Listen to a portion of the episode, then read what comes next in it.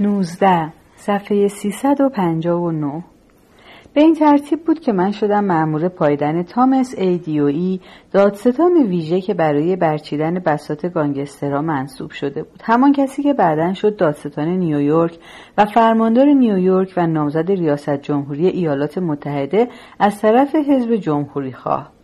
خانهش یکی از ساختمان های سنگ سفید خیابان پنجم روبروی پارک مرکزی بود. در فاصله کوتاهی طرف شمال هتل ساوی پلازا در ظرف یک هفته من با آن محل خوب آشنا شدم معمولا آن دست خیابان سمت پارک کنار دیوار زیر سایه چنارها ولو بودم یا قایم می شدم یا قدم می زدم. گاهی برای سرگرمی سعی می کردم پا روی درز موزاییک های هشت فرضی پیاده رو نگذارم.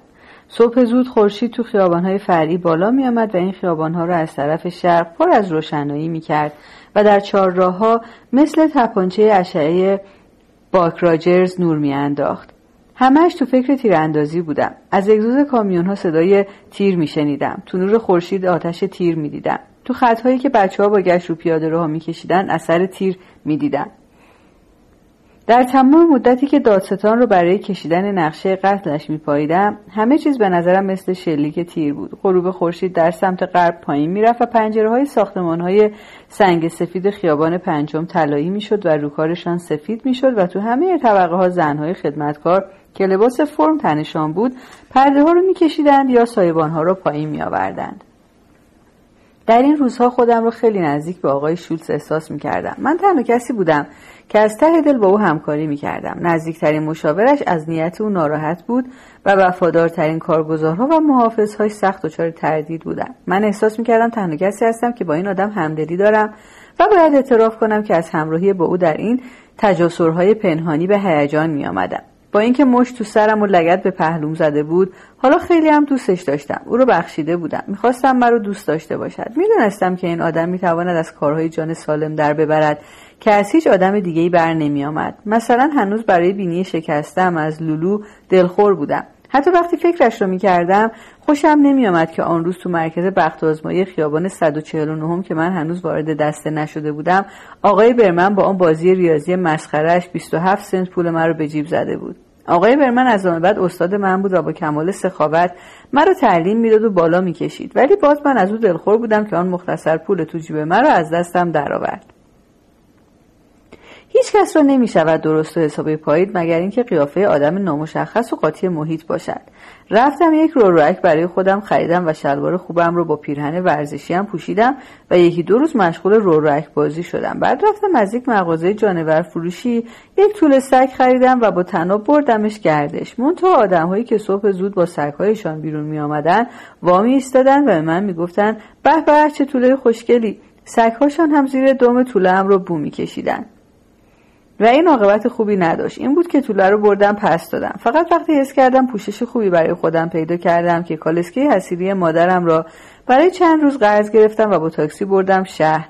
و با این کالسکه مثل پسری که دارد بچه مادرش را نگهداری می‌کند تو پیاده رو راه افتادم. یک عروسکم به 25 سنت از آرنولد آشغالی خریدم که کلا نخی هم داشت که روی صورتش سایه بیاندازد. مردم دوست داشتند که بچههایشان را صبح زود بیاورند بیرون. گاهی پرستارها با جوراب سفید و شنل آبی کالسکه های فنردار براقی رو حل می‌دادند که تور هم رویشان کشیده بودند که پشه ها بچه های عزیز رو اذیت نکنند این بود که منم رفتم یک تکه تور خریدم و کشیدم رو کالسکم که اگر یکی از این پیرزنها خیلی هم فضولیش گرفت نتواند توی کالسکه را ببیند.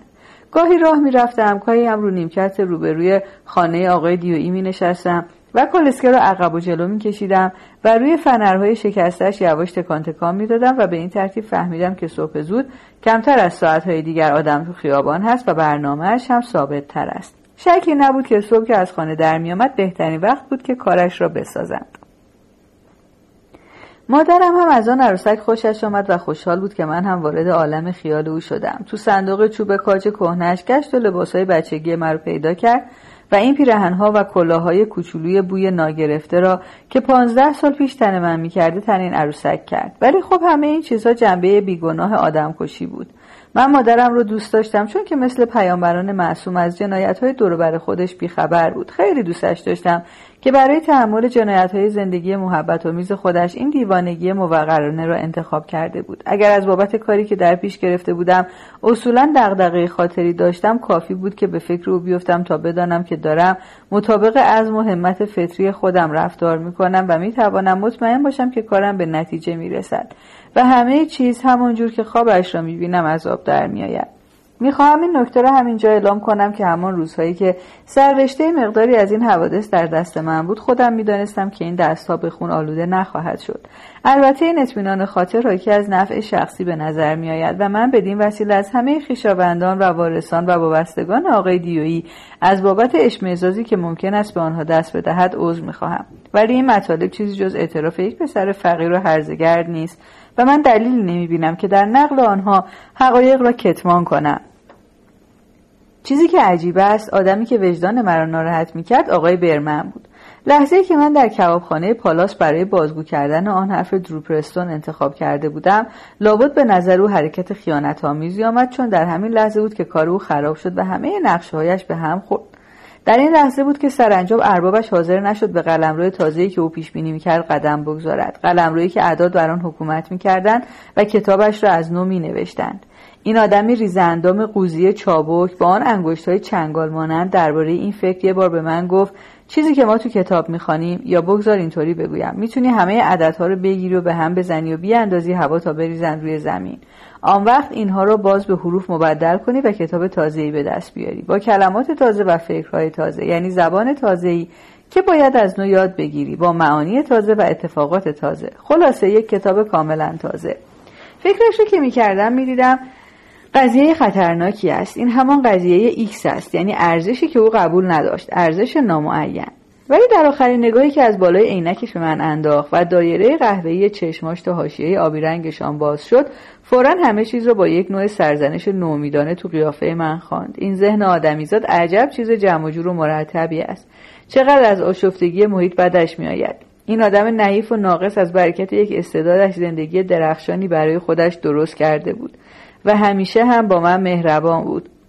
اگرچه درسهایش را به زبان عوضی بیان می کرد. حالا من از خودم می‌پرسم که آیا آن دو کلمه حرف من چقدر موثر بود؟ آیا برای آقای شولز بهتر نبود که موقع از میان رفتن بداند وضعش از چه قرار است؟ همانطور که بو واینبرگ می‌دانست. آیا این حق را نداشت؟ در صورتی که ممکن بود هرگز نفهمد چه کسی او را زده. در هر حال خیال می‌کنم خودش در تمام مدت می‌دانست و شاید به همین دلیل بود که میل خودش را برای کشتن دادستان به زبان آورد. چون این کار چه واقعیتش چه فکرش در حکم خودکشی بود. همونطور که خودش گفته من بودم که کلمات رو که او همونطور که خودش گفت من بودم که کلماتی رو که او در تمام این مدت برای بیان احساسش می‌خواست توی دهنش گذاشتم. بله خودش می‌دانست که در سن چند سالگی سی و سه سی و پنج دیگر مهلتش به سر رسیده. دیگر مدتی است که همه اسباب هلاکتش را فراهم آمده و رشته حیاتش مثل فیوز برق نازک شده. ولی کاری که من به خیال خودم کردم این بود که پیغامی را از معشوقه به عاشقش رساندم.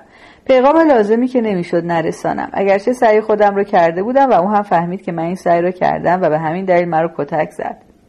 من هر دو اینها رو خوب می شناختم درو مرا تو فضای شلوغ میان خودشان باز به صورت یک پسر بچه درآورده بود. گفته بود خودت بهش بگو خب؟ بعد دوربینش را بالا برده بود به طوری که من دویدن اسبای کوچک رو دور دایره عدسی می‌دیدم. حالا وقتی است که من باید گزارش کارم را بدهم. آخر شبی است تو اتاق پشتی کافه پالاس.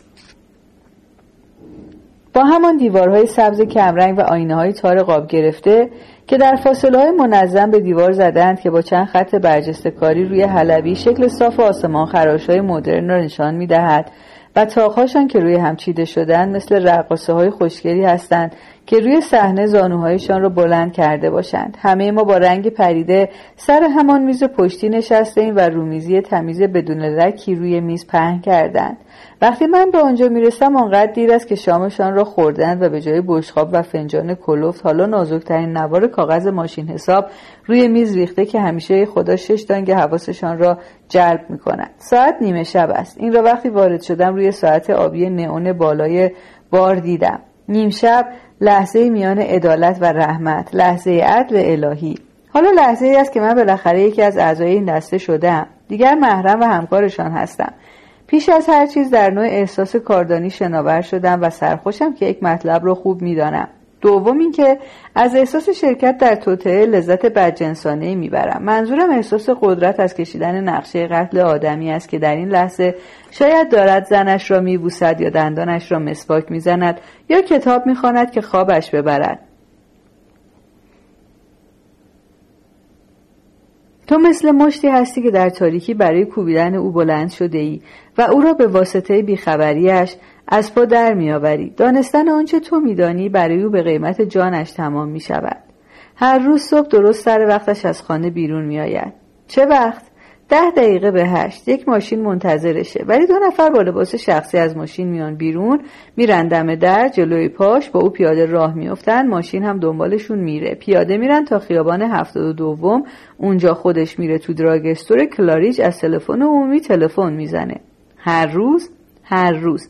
توی فروشگاه درست بعد از در ورودی دو تا کیوسک تلفن هست. ماشین لب پیاده رو نگه میداره وقتی خودش داره صحبت می‌کنه محافظا بیرون وای میستن. آقای شوت می‌پرسد بیرون منتظر میمونن؟ بله. تو چه خبره؟ وارد که میشی دست راست یک کافه است پشت پیشخان می‌تونی صبونه بخوری. هر روز یه غذای مخصوص دیگه میده. شلوغه؟ تو این ساعت هیچ وقت بیشتر از یک یا دو نفر ندیدم. بعد چه کار می‌کنه؟ از کیوسک میاد بیرون برای من پشت پیشخان دست کن میده بعدش میره. روی هم رفته چقدر اون تو میمونه؟ هیچ وقت بیشتر از سه چهار دقیقه نمیشه. فقط همین یه تلفن رو به دفترش می‌زنه. از کجا می‌دونی دفترشه؟ حرفاشو شنیدم.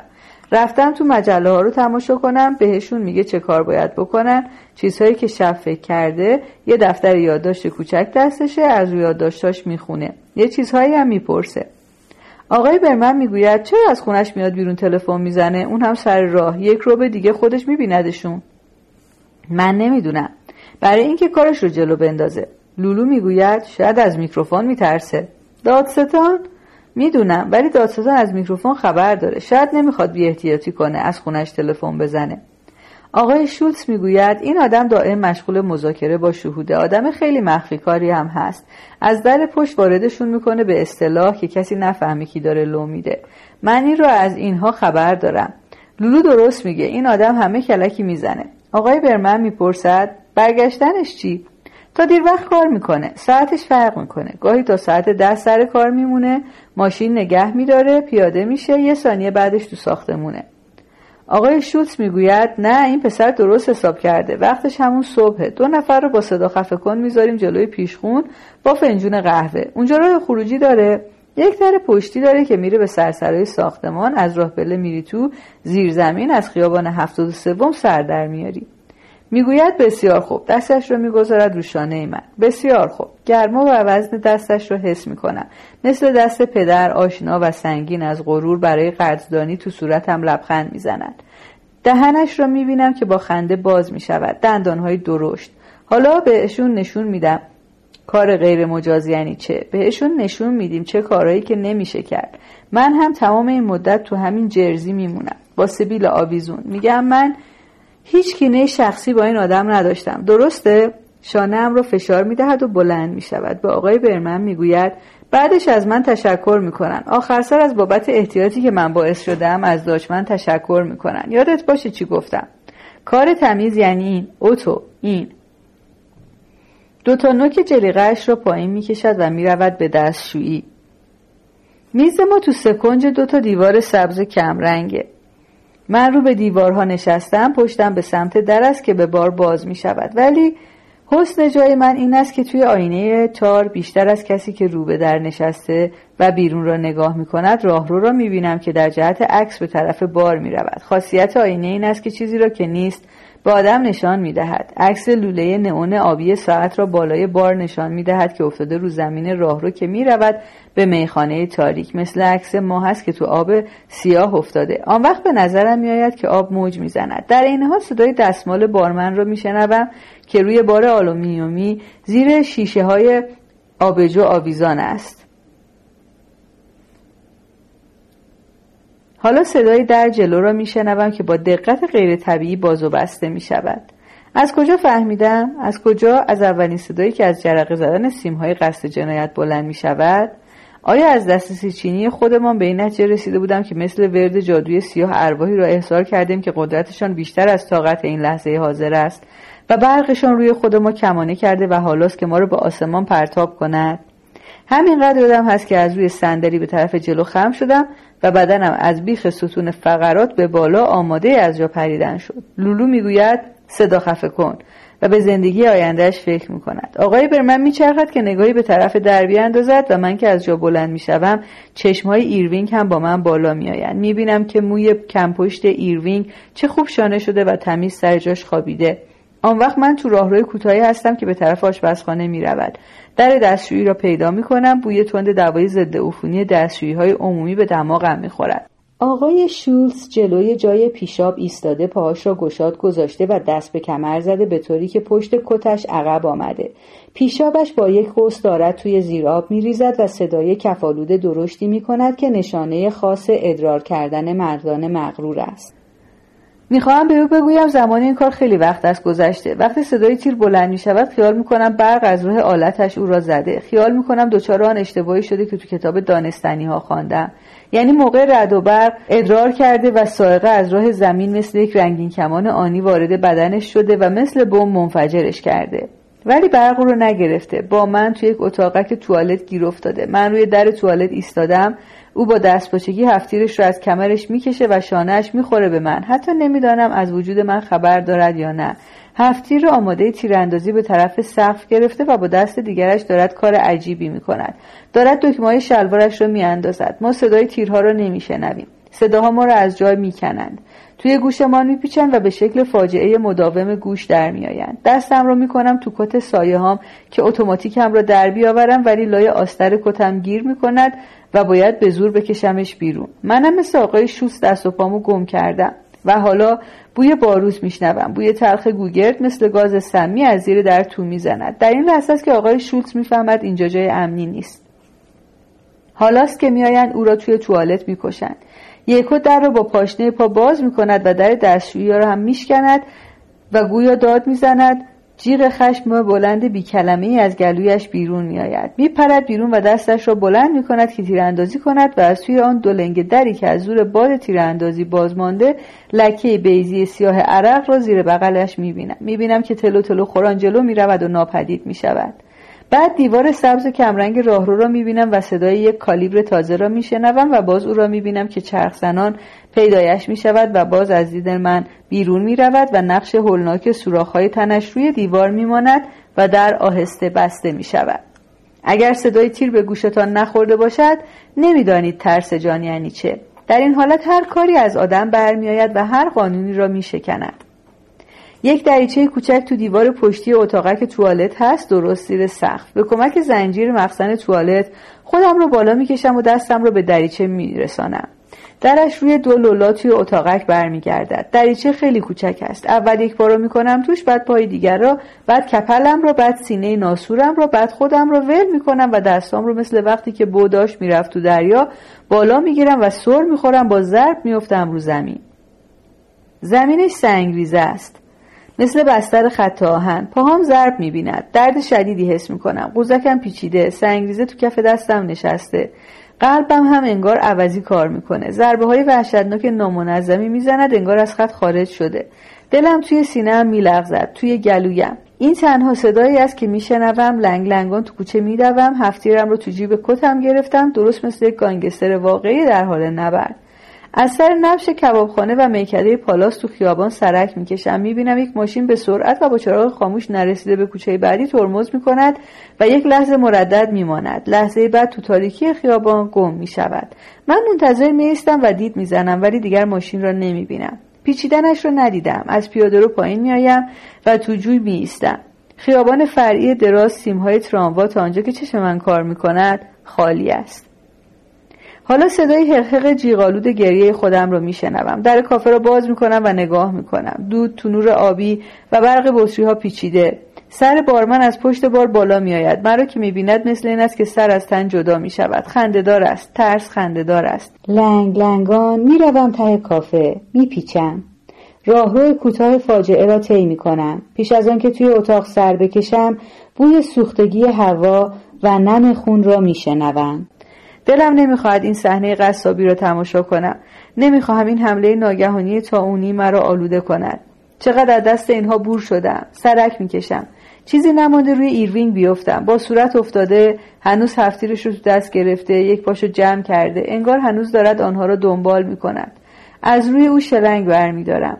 لولو به دیوار تکیه داده و غربیل شده. اصلا نتوانسته از صندلیاش بلند شود. صندلیاش مثل صندلی سلمانی ها بعد جوری به عقب برگشته و با سر لولو به دیوار تکیه دارد. موی لولو سیخ وایستاده و آماده اصلاح است. هفتیر کالیبر 45 تو دست بازش روی رانش افتاده چشماش رو به سقف دوخته. من سخت بور شدم. احساس قصه نمی کنم فقط دلم می سوزد که اینها به این مفتی مردن انگار زندگیشان را یک دستی گرفته بودند. از این بور شدن. آقای برمن روی میز خم شده پشت قوزدارش به پارچه کتش فشار می آورد و یک سوراخ خونالود روش دارد گشاد می شود دستاش رو جلو انداخته و گونه اش روی میز است. یک دسته عینکش زیر گوش مانده و دسته دیگرش از شقیقش جدا شده. از دست آقای برمن هم بور شدم. اوقاتم تلخ است. باز احساس بیپدری می کنم یک موج تازه بیپدری سرم هوار می شود چون که اینها اینطور ناگهانی رفتند. انگار اصلا توی دسته با هم زندگی نکرده بودیم. انگار صحبت آدمیزاد توهمی بیشتر نیست و ترتیب وقایع که اول اینطور شد و بعد آنطور شد و من گفتم و او گفت چیزی غیر از ناباوری مرگ نبود. مرگ دستش را لحظه در برابر ناباوری غرور ما نگه میدارد که گمان می‌کنیم وجود داریم و اثری بر وجود ما مترتب است. انگار ما همان موجودی نیستیم که در یک آن از هستی به نیستی می رویم و هیچ اثری که به اندازه یک نخ دود یا سکوت سنگین بعد از یک آواز اهمیت داشته باشد از خودمان برجا نمی‌گذاریم. آقای شولز که به پشت روی زمین افتاده بود هنوز زنده بود و پاش کمی از هم باز شده بود. وقتی بالای سرش ایستادم آرام نگاهم کرد. حالت قیافش جدی بود و صورتش خیس عرق بود. دستش را توی جلیقه خونیش کرده بود مثل ناپلئون که جلوی نقاش صورت سازش ایستاده. چنان مسلط بر اوضاع به نظر میآمد که من خم شدم و باهاش حرف زدم.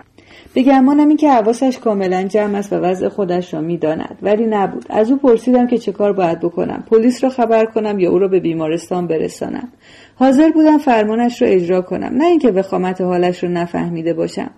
ولی گویا انتظار داشتم از من بخواهد که او را بلند کنم یا از اینجا ببرم. ولی در هر حال او بود که باید تصمیم می گرفت که چه کار باید کرد و چگونه باید کرد باز آرام به من نگاه کرد و جوابی نداد به قدری از آنچه به سرش آمده بود جا خورده بود که هیچ دردی هم احساس نمی کرد. ولی یک صدایی تو اتاق می آمد. مثل این بود که آن دود تلخ به شکل کلمات در آمده باشد پچ پچی که نمی‌شد فهمید ولی لبهای آقای شولز نمی جنبید. او فقط به من نگاه می کرد. انگار در آن حالی که من داشتم دارد به من امر می کند که گوش کنم سعی کردم جای صدا را پیدا کنم. از هر جا میآمد پاره پاره و وحشت آور بود. یک لحظه فکر کردم دارم صدای آب دماغ خودم را میشنوم که وقتی نفسم را تو می‌کشم کش میآید. دماغم را با آستینم پاک کردم. نفسم را نگه داشتم. ولی باز همان صدا را شنیدم. روی پاشنه پا چرخیدم و زانوهام سوس شد. دیدم آبدابا است که صورت کج و دارد روی میز حرف می‌زند. فریاد کشیدم. فکر نمی کردم زنده است. فکر کردم مردهاش داره حرف می‌زنه.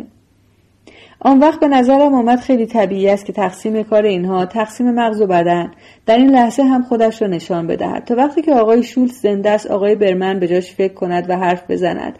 هرچند بدن خود آقای برمن مرده باشد. البته آقای برمن هنوز زنده بود. خیلی کم البته.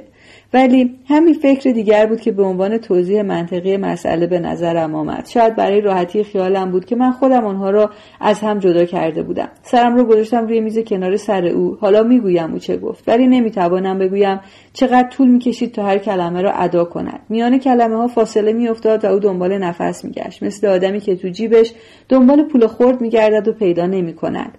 وقتی منتظر بودم به رقمهای محو شده روی نوار ماشین حساب نگاه کردم که روی میز ریخته بود. ارقام زیادی بود. بعد برای اینکه خاطر جمع بشوم که درست میشنوم پیش از شنیدن کلمه ها به طرز شکل گرفتنشان روی دندانهاش دقت کردم. برای من مشکل است که آن حالت بیگناهی مطلق حرف او را بیان کنم. ولی پیش از آن که حرفش را تمام کند صدای آژیر پلیس از دور به گوشم خورد. گفتن این حرف برای آنقدر مشکل بود که بعد از این تلاش مرد. گفت راست سه سه چپ دو دور. دو هفت راست دو دور سه سه. وقتی فهمیدم آقای برمن مرده یا باز مرده برگشتم بالای سر آقای شولز. حالا چشمشو بسته بود و ناله می‌کرد. مثل این بود که دارد به هوش میآید و می‌فهمد چه شده. دلم نمی‌خواست بهش دست بزنم. خیس بود. هنوزم زنده بود. ولی انگوش کردم تو جیب جلیقش و یک کلید را حس کردم و درآوردم. خونش را با پیرهنش پاک کردم. بعد زنارش رو تو جیب شلوارش پیدا کردم و گذاشتم تو دستش. بعد چون ماشین های پلیس بیرون داشتن نگه می داشتن باز رفتم تو همون توالت و از همون دریچه خودم را انداختم بیرون باز دنده و قوزک پام درد گرفت از سر کوچه دیدم خیابان دارد پر از نور می شود و مردم می دوند و ماشین ها نگه می دارند. یکی دو دقیقه صبر کردم و خیلی راحت خاطی جمعیت شدم. مدتی آن دست خیابان تو درگاهی یک مغازه رادیو فروشی ایستادم و تماشا کردم که جنازه ها را روی برانکار بیرون آوردن رویشان ملافه کشیده بودند. بارمن هم بیرون آمد و با کارگاه های پلیس حرف زد. بعد آقای شولتز را آوردند که رو برانکار بسته بودند و شاگرد آمبولانس شیشه پلاسمای خون را بالای برانکار گرفته بود. فلاش دوربین های اسپید گرافیک به کار افتاد. وقتی عکاس ها لامپ های سوخته رو روی زمین پرت می‌کردند لامپ ها مثل تفنگ صدا می‌کردند و مردمی که با حوله حمام و لباس خانه آمده بودند از جا میپریدند هی میخندیدند. آمبولانس آقای شول ساهسته را افتاد. آژیرش ناله می‌کرد. مردم چند قدم دنبالش میدویدند که تو پنجره عقب نگاه کنند. قتل چیز هیجان آوری است و قلب آدم رو به تپش در میآورد. زن و شوهرهای جوان بعد از تماشای یک صحنه قتل به خانه می‌روند و عشقبازی می‌کنند. مردم عادی علامت صلیب می‌کشند و خدا را برای زندگی گیج و گلی که به آنها داده شکر می‌کنند. پیرها یک فنجان آب داغ و لیمو دست می‌گیرند و با هم درباره قتل حرف می‌زنند. چون قتل موعظه زنده ای است که باید آن را و تحلیل کنند و از آن لذت ببرند قتل به مردم ترسو خطرهای سرکشی را یادآوری می کند. نوعی نزول رحمت است که به اهل کلیسای محل شادی و امید و احساس حقانیت و رضایت می بخشد و این مردم تا سالها بعد برای هر کس که گوش بدهد درباره آن حرف می‌زنند. خودم را کشیدم سر نبش. بعد در خیابان فرعی تند راه افتادم و از آن صحنه دور شدم. بعد از دو کوچه دورتر کبابخانه و میکده پالاس رو دور زدم. ولی چون چیزی گیر نیاوردم دو کوچه دیگر دورتر رفتم و به این ترتیب هتل رابرت آدامز را توی خیابان ترنتن پیدا کردم.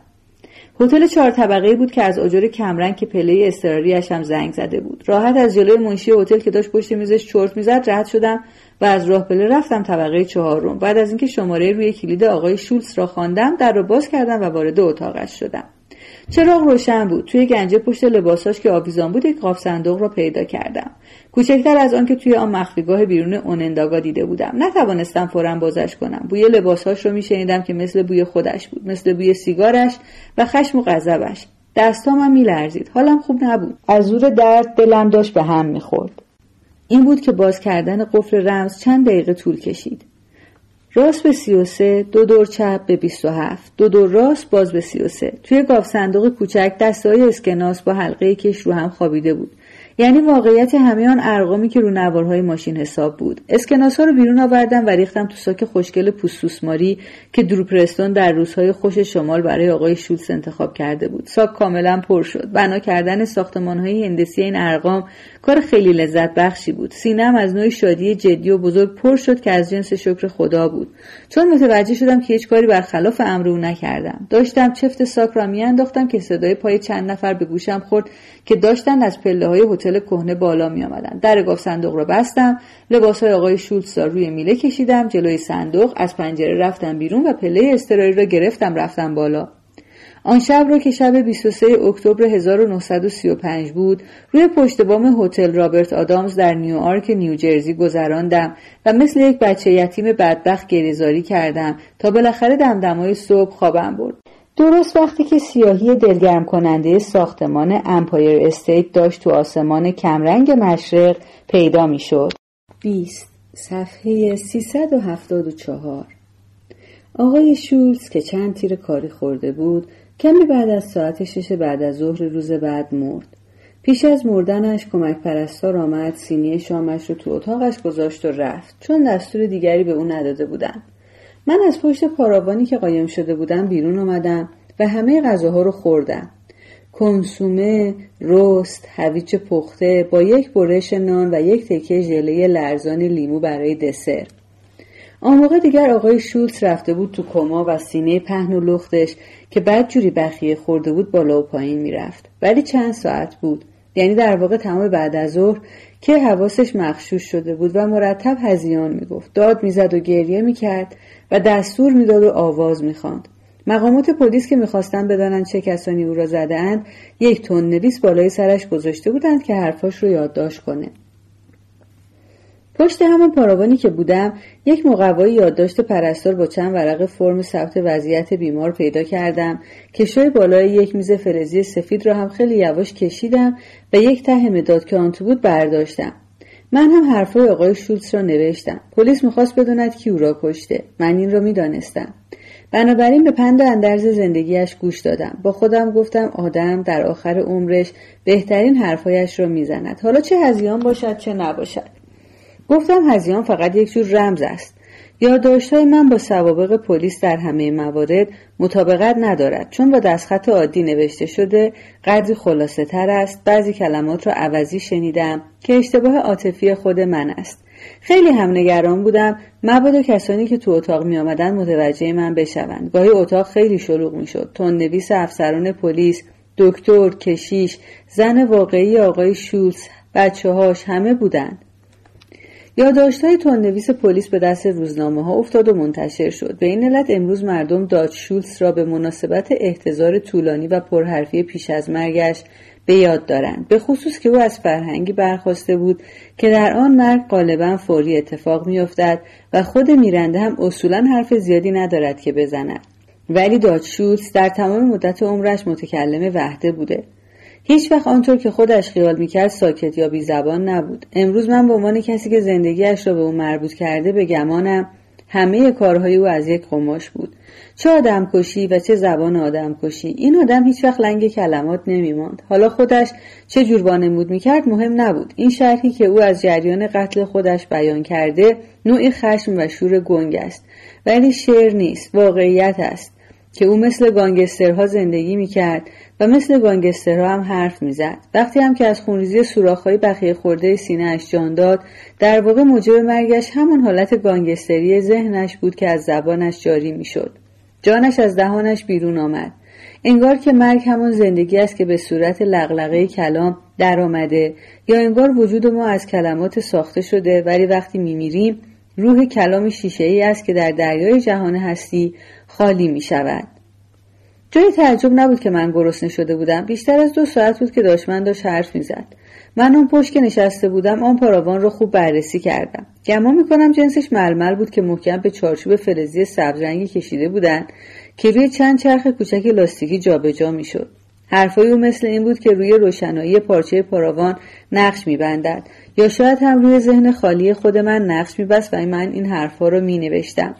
فقط وقتی دست از نوشتن برمی داشتم که نوک مدادم تمام می شد و ناچار می شدم با ناخون چوبش رو بتراشم. به هر حال من اون حرفها رو اینجا نقل می کنم همانطور که بین ساعت چهار تا شش بعد از ظهر 24 اکتبر شنیدم.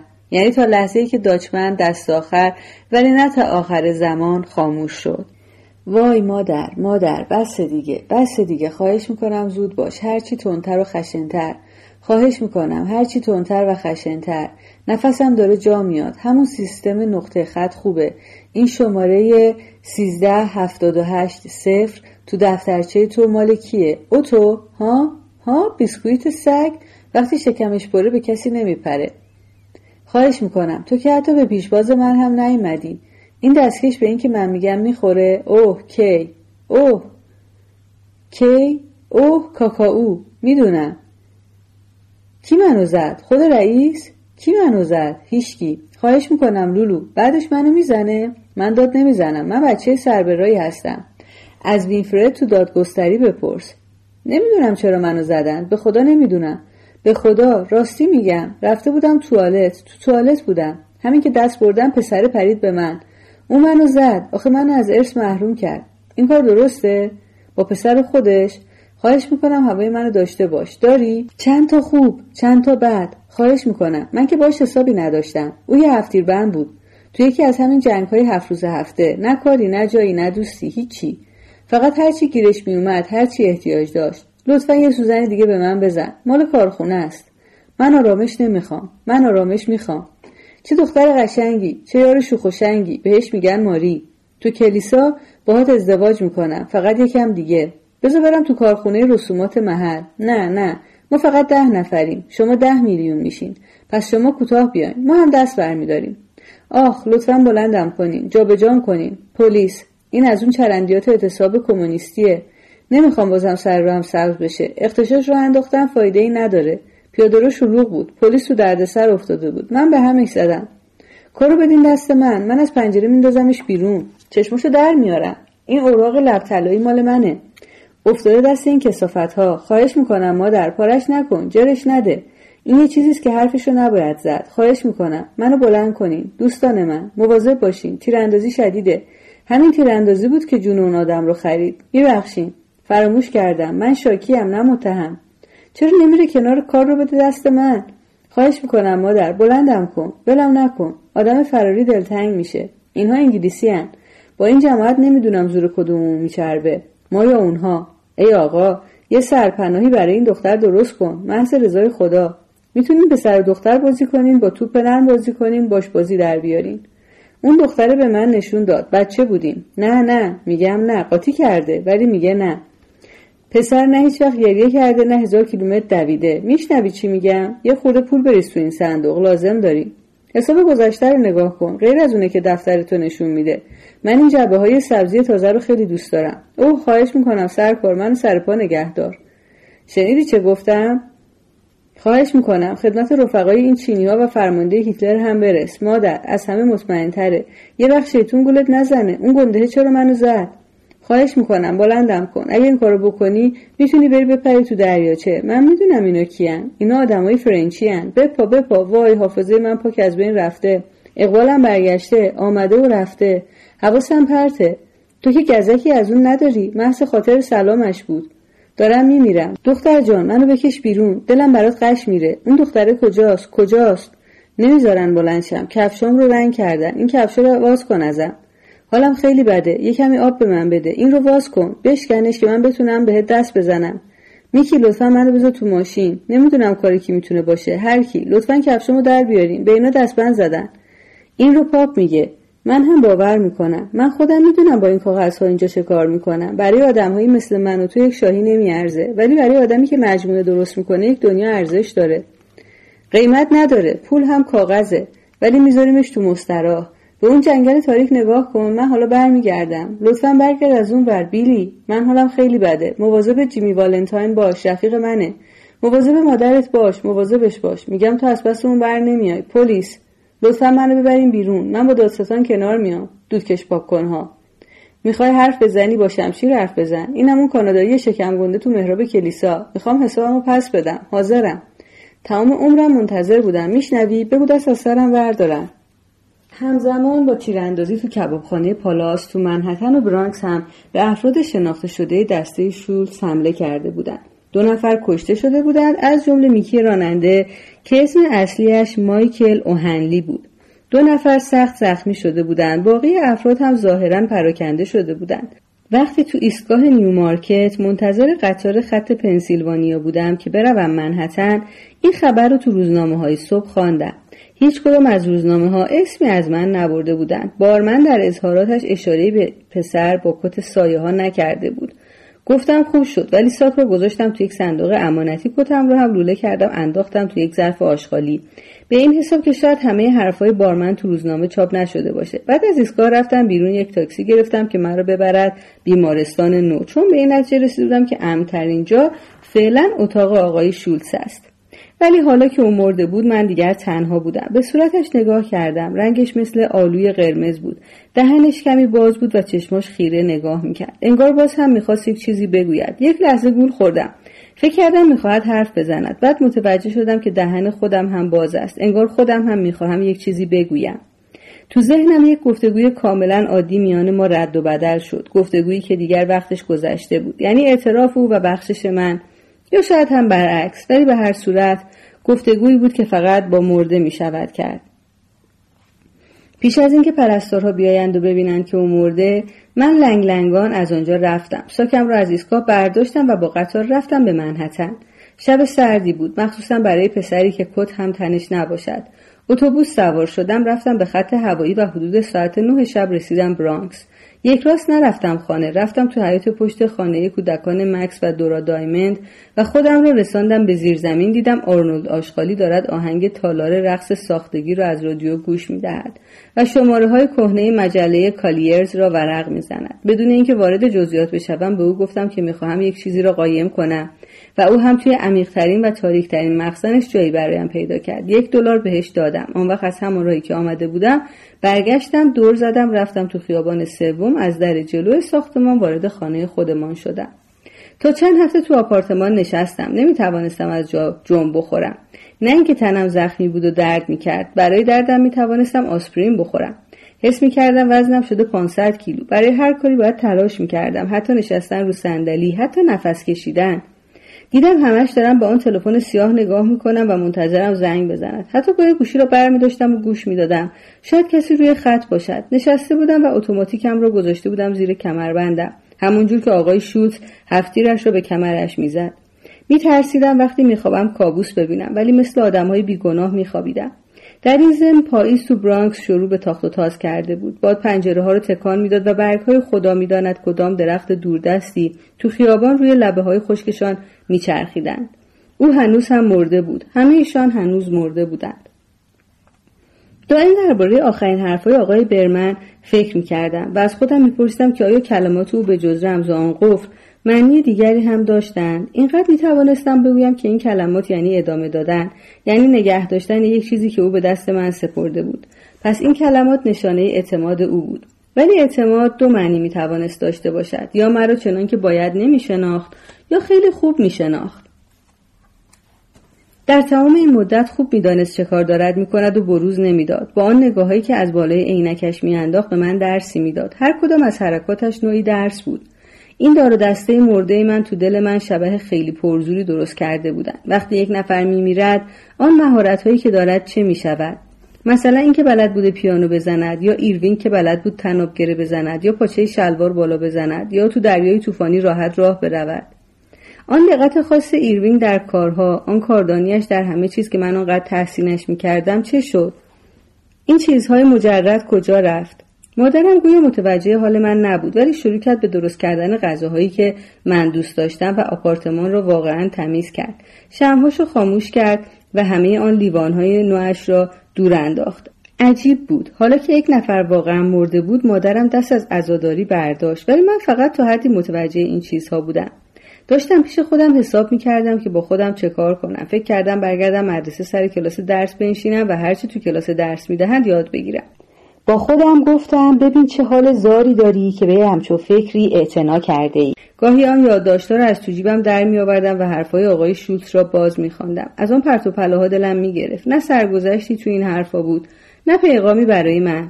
مادرم یک مغازه تو خیابان باتگیت پیدا کرد که گوشماهی میفروخت. بعضی از این گوشماهی ها از یک ناخن صورتی بزرگتر نبودند. آن وقت باز یکی از همان کارهای دیوانوارش را شروع کرد. گوشمایی ها رو چسبان به تلفن با چسب مدل هواپیمای من که هیچ وقت تمامش نکرده بودم. یک خلال دندان می‌زد تو شیشه چسب با یک قطره براق رو لبه گوشماهی ریز می‌کشید و میچسباندش به تلفن. تا بالاخره تمام پایه و گوشه تلفن از گوشماهی پوشیده شد.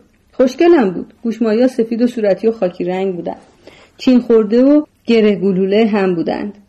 انگار دارند شکل خودشان را از دست می‌دهند. انگار شکل همه چیزها زیر نگاه ما از دست می رود. مادرم حتی به سیم تلفن هم گوشی ماهی چسباند و سیم را به شکل یک رشته چراغ زیرابی درآورد.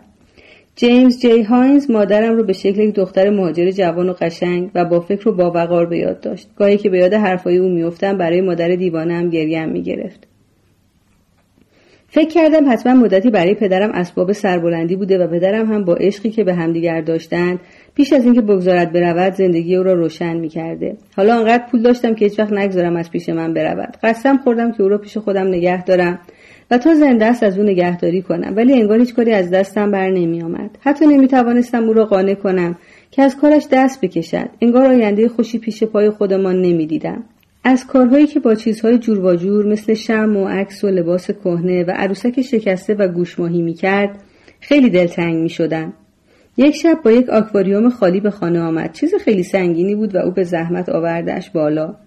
ولی وقتی گذاشتش روی میز کنار نیمکت صورتش گل انداخت و قیافش باز شد آن وقت رفت آب آورد ریخت تو آکواریوم و آهسته تلفن را گذاشت توی آب. چقدر این مادر دیوانه ام را دوست داشتم. چقدر خوشگل بود. خیلی ناراحت بودم. حس می کردم که به او نرسیدم. خیال می کردم او به این دلیل عوض نشده که من هنوز آن عدالت نهایی را برای خودمان به دست نیاوردم.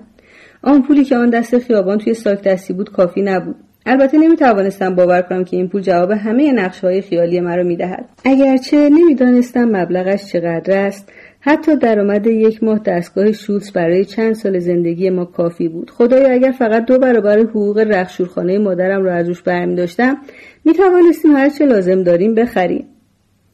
ولی این پول ما رو سخت نگران کرده بود. ما این پول رو تو بانک نمی توانستیم بگذاریم. باید فکری می کردم که همیشه مراقبش باشم و اینقدر ذره ذره خرجش کنم که نظر هیچ کس را نگیرد این هم به نظرم جزو کافی نبودش. فکر می کردم اگه قرار بود چیزی رو تغییر بدهد لابد خود داشتن این پول حالا تغییر داده بود ولی نداده بود. بعد متوجه شدم که با اینکه آقای شوتس مرده این پول مال او بود. من رو به دستور آقای برمن برداشته بودم و حالا منتظر دستور بعدی بودم.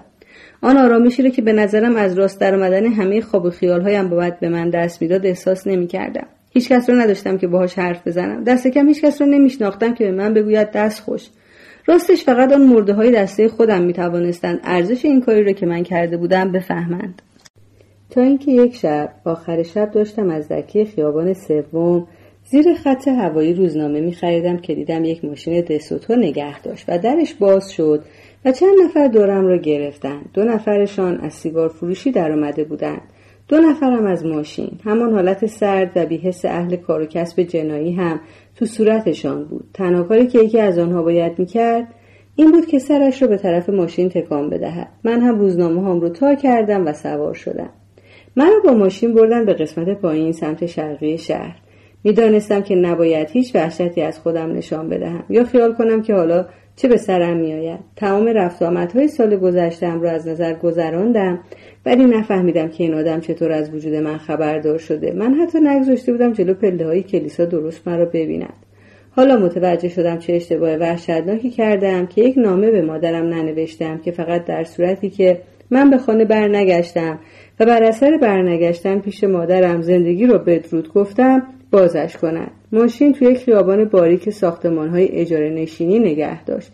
ولی بدیهی است که نگذاشتند درست نگاه کنم توی خیابان نیمه تاریک سایه میله ها یک پلکان استراری را جلوی صورتم دیدم از پله جلوی ساختمان بالا رفتیم. بعد هم از پنج پاگرد پله بالا رفتیم. یک دیدم توی یک آشپزخانم که با یک لامپ لخت روشن شده و روبروی من. مثل آدم ثروتمندی که به دیدن قوم خیشاش آمده برنده جنگ گانگستری نشسته. این بود آنچه می‌دیدم. یک جفت چشم با حالت ملایم پرسجو نه چندان باهوش که پلک یکیشان افتاده بود. پوستش هم حقیقتا بدرنگ بود. حالا متوجه شدم جای زخم زیر چانهاش هم از همه جای دیگرش سفیدتر بود. روی هم رفته قیافه سوسمار مانندی داشت. بهترین قسمت قیافش موی سیاه پرپشت و مجعدش بود که به عقب شانه زده بود. یک پالتو خوشدوخ و یک دست کت و شلوار و جلیقه مرتب پوشیده بود. کلاهش روی میز بود. ناخونهاش مانیکور شده بود. بوی یک جور اتکلون شنیدم. خباست این آدم روی هم رفته با مال آقای شوتس فرق داشت. احساس من مثل وقتی بود که چند کوچه دورتر به محل تازه‌ای بروی که با محل خودت فرق زیادی هم نداشته باشد. با دست بازش خیلی معدبانه اشاره کرد که روبروی او بنشینم. با لحنی که انگار این گفتگو به طور کلی تأسف آور است گفت بیلی اولا تو می‌دونی که ما از این اتفاقی برای داچمن افتاد چقدر ناراحتیم. گفتم بله قربان. وحشت کردم که دیدم اسم مرا می‌داند. هیچ دلم نمی‌خواست اسمم جایی ثبت شده باشد. من احترام فراوان قائل بودم. برای همهشان چند سال بود اینها را میشناختم. آدم مثل ایروین گیر نمیاد. نه خیر قربان. ما می‌خوایم علت این قضیه رو پیدا کنیم. می‌خوایم آدمهاش رو گیر بیاریم. یک چیزی هم برای بیوه ها و بچه ها فراهم کنیم. بله قربان. ولی این کار به یک مشکلاتی برخورد کرده. آن اتاق کوچک پر بود از آدمهایی که پشت سر او و پشت سر من ایستاده بودند. در این موقع بود که دیدم دیکسی دیویس با همون دهنش کنار اتاق روی یک صندلی چوبی نشسته و زانوهاش رو به هم چسبانده و دستش رو میان زانوهاش قفل کرده که جلوی لرزیدنشان را بگیرد زیر بغل لباس راه راه گران قیمت آقای دیویس از لک عرق سیاه می‌زد و صورتش هم خیس عرق بود. می‌دانستم اینها نشانه احتضار شدید است. با نگاه خیلی کوتاه آشنایی دادم چون حالا فهمیدم کی اسم مرا برده. معنیش همین بود که فقط چیزهایی رو باید اقرار کنم که خودشان می‌دانند. و به نظر خودم ممکن است به آنها نشان بدهد که من انقدر باهوش یا هیلگر نیستم که چیزی را قایم کنم. آن وقت رویم را به طرف بازپرسم برگرداندم. به نظرم اومد لازم است راست بنشینم و با چشم باز به او نگاه کنم چون از طرز رفتارم هم به اندازه حرفام مطلب دستگیرش می‌شد. اینطور که من فهمیدم تو پیش اونها خوب داشتی برای خودت جا باز می‌کردی. بله قربان. ما هم ممکنه برای یک پسر باهوش کار داشته باشیم. لاقل از این قضیه دست خالی که در نیامدی این را چنان راحت پرسید که انگار نه انگار پای جان من در میان است. گفتم والا من تازه داشتم وارد می شدم هفته قبلش حقوق برام بریدم. یک ماه هم پیش به من دادم چون مادرم مریضه. دویست دلار. الان پیشم نیست ولی صبح اول وقت می‌تونم از حساب پس اندازم بردارم. لبخند زد و گوشه های لبش بالا رفت. دستش را بلند کرد. ما حقوق تو رو نمی‌خوایم پسر. من دارم درباره کار صحبت می‌کنم. این دسته کارهاشون رو همیشه به صورت کار اداره نمی‌کردن. منظور من از سوال این بود که شاید تو بتونی در برآورد دارایی و به ما کمک کنی. گفتم این که به شغل آقای دیویس بیشتر می‌خوره. من می‌رفتم قهوه میآوردم یا اگر کسی می‌خواست براش پاکت سیگار میخریدم. منو که تو جلسه هاشون یا جایی که خبری بود راه نمی‌دادن. نشسته بود و سرش را تکان می‌داد من چشمای دیکسی دیویس و شدت نگاهش را روی خودم حس می کردم. تو هیچ وقت هیچ پولی ندیدی؟ یک لحظه فکر کردم گفتم چرا؟ یه دفعه تو خیابان 149 داشتم جارو میکشیدم دیدم دارن پولهای اون روز رو میشمرن. خیلی نظرم رو گرفت. نظرت رو گرفت؟ بله از اون چیزایی بود که آدم خوابش رو می‌بینه. هیچ خوابش رو دیده ای؟ گفتم هر شب. و نگاهم رو پایین انداختم. آقای برمن به من گفت که وضع کار داره عوض میشه. گفت با های باهوش و آروم احتیاج دارن که معدب باشن و مدرسه رفته باشن. من می‌خوام برگردم به مدرسه بعدشم برم دانشکده تا ببینم چه پیش میاد.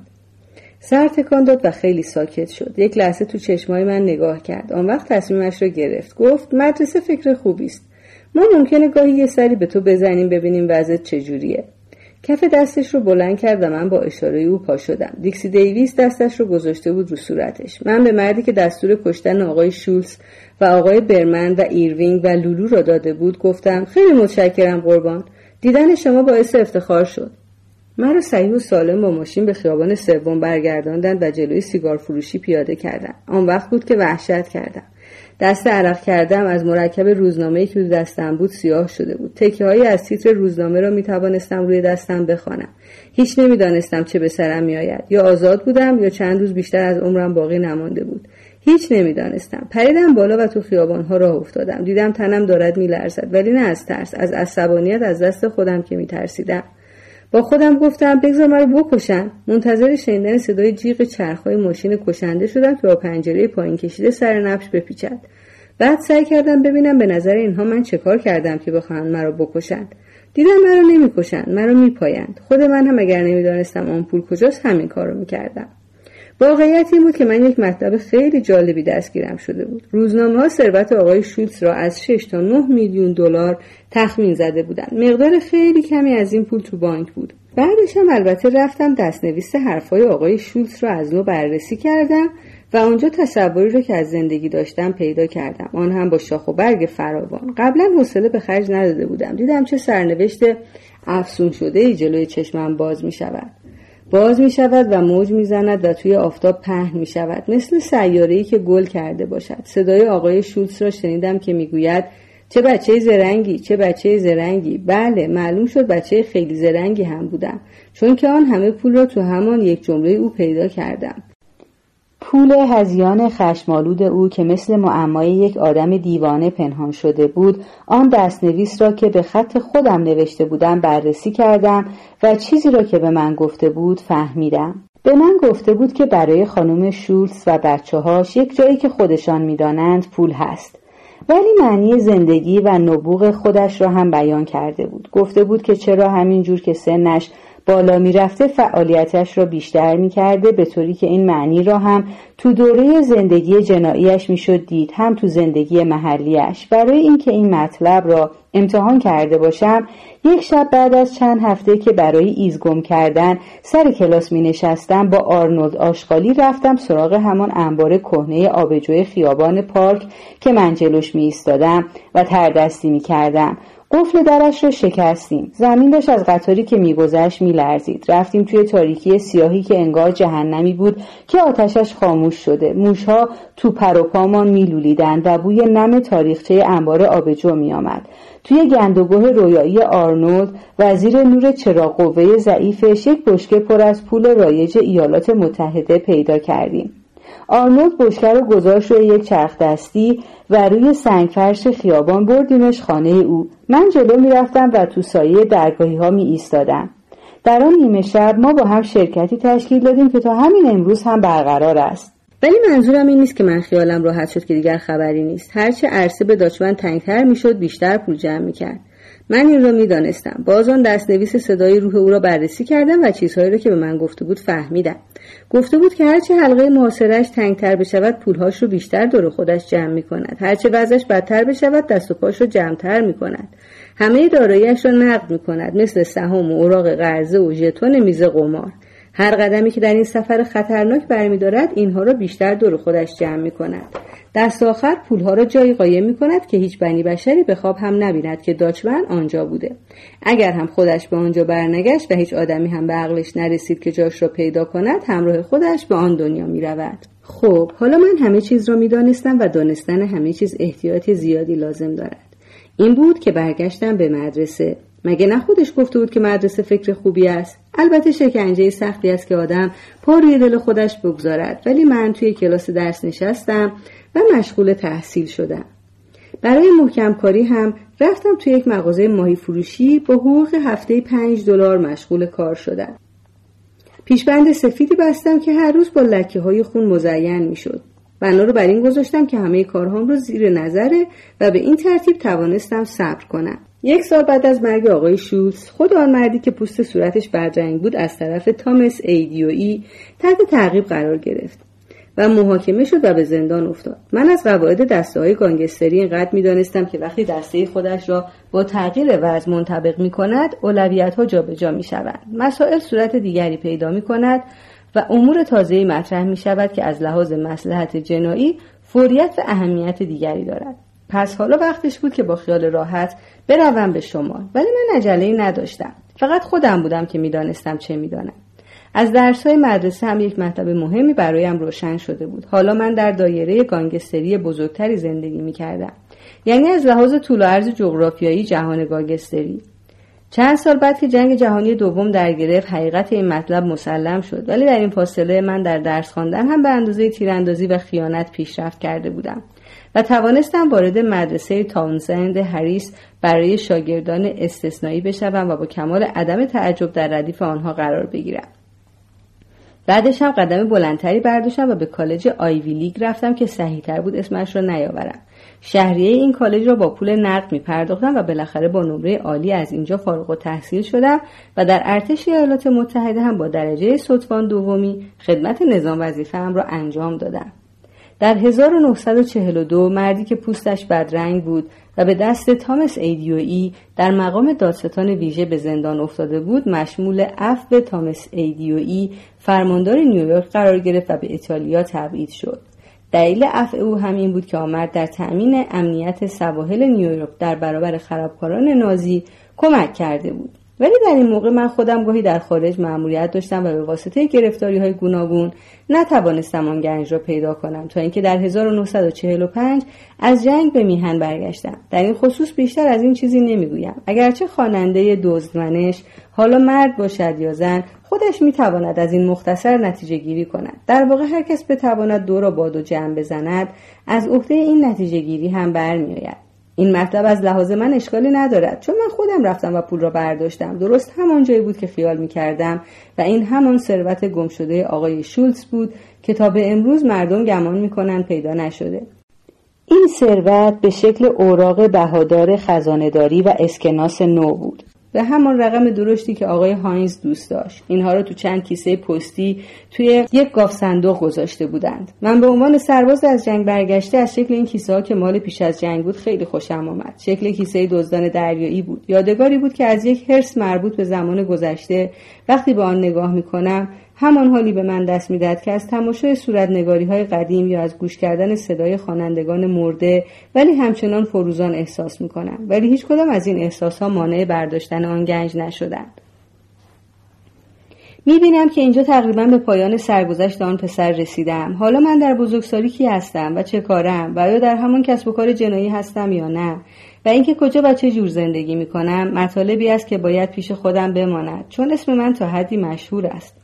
اعتراف می‌کنم که از روزی که مقام فعلیم را احراز کردم بارها خواستم همه اعداد را به هوا پرت کنم تا به صورت حروف به زمین بریزند و کتاب تازه از آنها به وجود بیاید که به زبان دیگری از جهان هستی نوشته شده باشد.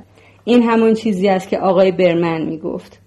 ممکن است روزی پیش بیاید. یعنی خیال آشفته یک آدم عددی که می‌خواست همه چیز را به هم بریزد از خط میخی گرفته تا هیروگلیف و calculus و سرعت نور و اعداد و اعشار و اعداد گنگ و گویا و اعداد بینهایت و اعداد هیچ. ولی من این کار را بارها و بارها کردم و همیشه همان بیلی باتگیتی در میآید که از خودم ساختم و ظاهرا همیشه همینجور خواهد بود. و دارم شک می‌کنم که این کار اصولا عملی باشد. چیزی که به من قدری تسلای خاطر می‌دهد این است که درباره همه مطالب مربوط به زندگی خودم با آقای شوتز راستش را گفتم. هرچند اگر روزنامه های کهنه را ورق بزنید خواهید دید که نوشته من با گزارش های آنها از بعضی جهات تفاوت دارد. من هم درباره خود کلمات راستش را گفتم و هم درباره آنچه توی کلمات خوابیده. حالا فقط یک چیز دیگر باقی مانده که بگویم. این را از این جهت برای آخر کار نگه داشتم که سرچشمه همه خاطرات من است. این واقعه آن پسری را که من بودم از گناهانش تبرئه نمی کند ولی شاید خواندن سرگذشتش ترد او را از بهشت لحظه به تعلیق بیاندازد. وقتی به این موضوع فکر می کنم زانو می‌زنم و خدا را از بابت موهبت حیات و شادی شعوری که به من بخشیده شکر می‌گویم و او را حمد می کنم که آن زندگانی جنایی و آن وحشت هستی را به من ارزانی داشت. در بهار بعد از مرگ آقای شولز و من مادرم در یک آپارتمان پنج اتاقه زندگی می کردیم که پنجره های جنوبیش رو به درختها و راهها و چمنهای زیبای پارک کلرمون باز می شد. یک روز شنبه در ماه می یک نفر در زد و مردی با لباس فرم رانندگی به رنگ خاکستری روشن جلوی در ایستاده بود که یک سبد حسیری در دست داشت. من نمی‌دانستم چیست. گفتم شاید رخت شسته همچون چیزی باشد. ولی مادرم آمد از کنار من گذشت و سبد را گرفت. انگار منتظرش بود. حالا دیگر خیلی با قدرت و اطمینان حرف می‌زد. به طوری که خاطر آن راننده خیلی آسوده شد چون قبلا نگرانی شدیدی تو صورتش دیده می‌شد. مادرم یک لباس مشکی حسابی پوشیده بود که به اندامش میآمد و کفش و جوراب مد روز و اندازه پایش به پا داشت. مویش را هم کوتاه کرده بود و به شکل خوبی شانه کرده بود که دور صورت زیبایش را بگیرد. خلاصه بچه را گرفت چون توی سبد همین بچه بود. پسری که از درو داشتم. به محض اینکه نگاهش کردم فهمیدم. مادرم بچه را آورد توی آپارتمان که پر از آفتاب صبحگاهی بود و گذاشتش توی همان کالسکه حسیری قهوه‌ای سوراخ سوراخ که از آپارتمان قدیم ما با خودش آورده بود. در آن لحظه احساس کردم که اشتباه کوچکی در جهان هستی تصحیح شد و زندگی من به عنوان پسر به پایان رسید. البته بعدش مدتی سردرگم بودیم. باید می‌رفتیم شیشه شیر و پوشک میخریدیم. دستوری درباره طرز نگهداری بچه همراهش نبود. و کمی طول کشید تا مادرم یادش آمد که وقتی بچه گریه می‌کند و دستش را تکان می‌دهد چه کار باید کرد. ولی چیزی نگذشت که به او عادت کردیم. چیزی که حالا به یادم میآید این است که روزهای آفتابی خوش داشتیم. برگردیم به برانکس شرقی و تو خیابان باتگیت بچه رو تو کالسکش راه ببریم. و باز ببینیم که فروشنده ها قیمت هایشان را داد می‌زنند و دکاندارها پرتقال و انگور و هلو و طالبیشان را به شکل هرم چیدند و تو ویترین نانوایی نان تازه گذاشتند و پروانه برقی کوره نانوایی بوی نان را تو هوا پخش می کند و لبنیاتی کرهش رو تو تاقار ریخته و پنیر روستاییش رو تو جعبه چوبی چیده و قصاب پیراهن کش کلفتش را زیر پیشبندش پوشیده و با یک دست کتلت دستدار که روی کاغذ روغنی گذاشته از سردخانهش بیرون میآید و گلفروش سر نبش گلدانهای پر از شاخ گلش را آب می پاشد.